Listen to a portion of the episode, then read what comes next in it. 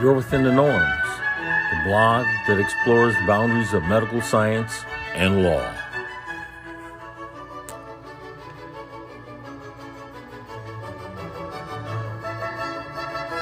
Reported by youarewithinthenorms.com.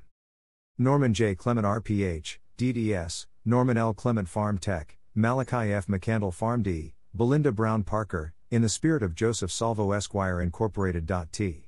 Spirit of Rev. In the spirit of Walter R. Clement BS, MS, MBA.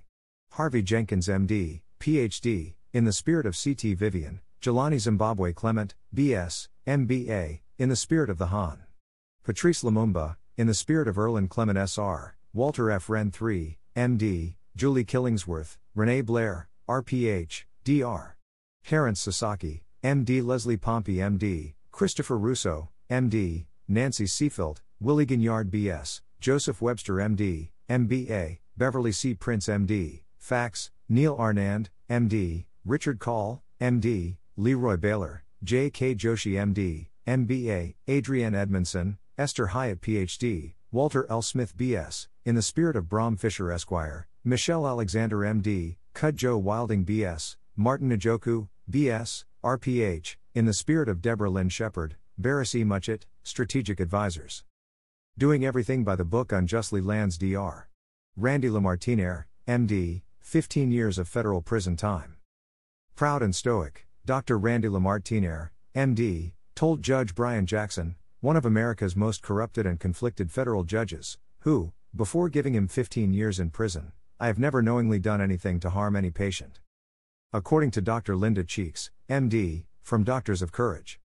Dr. Lamartinere, 64 years old, was a successful internal medicine physician with 30 years of experience. Now faced 15 years imprisonment on the bogus conviction of being a drug trafficker. Dr. Lamartinere started seeing pain patients in 2014 after their previous physician abandoned them. He continued their usual pain management regimen after informing them of the fact that he was not a pain management physician and planned to refer some of the patients to pain management specialists but had limited success. Dr. Randy Lamartinere, MD, did everything by the book, as we all do. He monitored their care with drug screens and conducted re-evaluations every 3 months for his very reasonable standard medical fee without any added charges for pain management.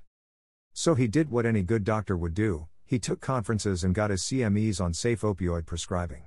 He followed these principles. He systematically tried tapering the patient's doses, but when the taper was shown to be harmful to the patient's pain control or quality of life, he adjusted the dose back up. This is all in accordance with the CDC guidelines and the CDC's recent statement in response to the letter from HP3. Dr. Lamartinere did everything by the book, as we all do. He monitored their care with drug screens and conducted re-evaluations every 3 months for his very reasonable standard medical fee without any added charges for pain management. He became so busy that he eventually refused new pain patients because he wanted his clinic to remain internal medicine.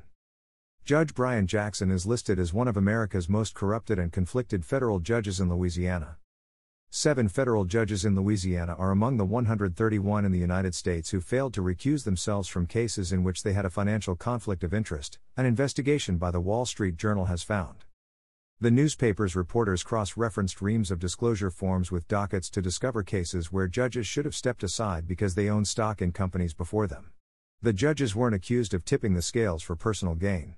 But under federal ethics law, they should have recused themselves from even the most minor of actions when they own stock in the companies.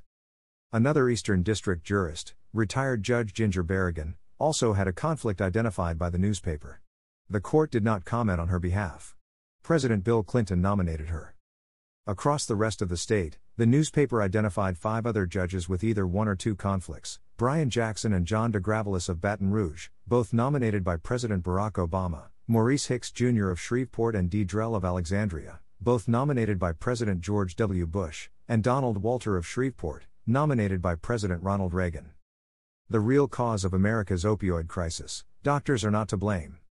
According to Richard Law Hearn, Ph.D. For millions of Americans, long-term opioid therapies are the only treatments that make severe pain manageable and preserve the limited quality of life. However, U.S. public health policy is killing patients in wholesale lots by forcing doctors out of pain medicine and patients into street markets or suicide.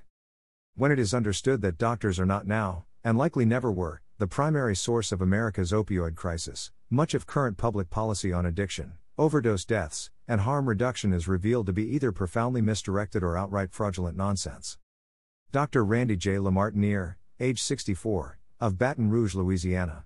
Lamartinere was indicted by a federal grand jury on October 27, 2021 and charged with the distribution of controlled substances by a physician.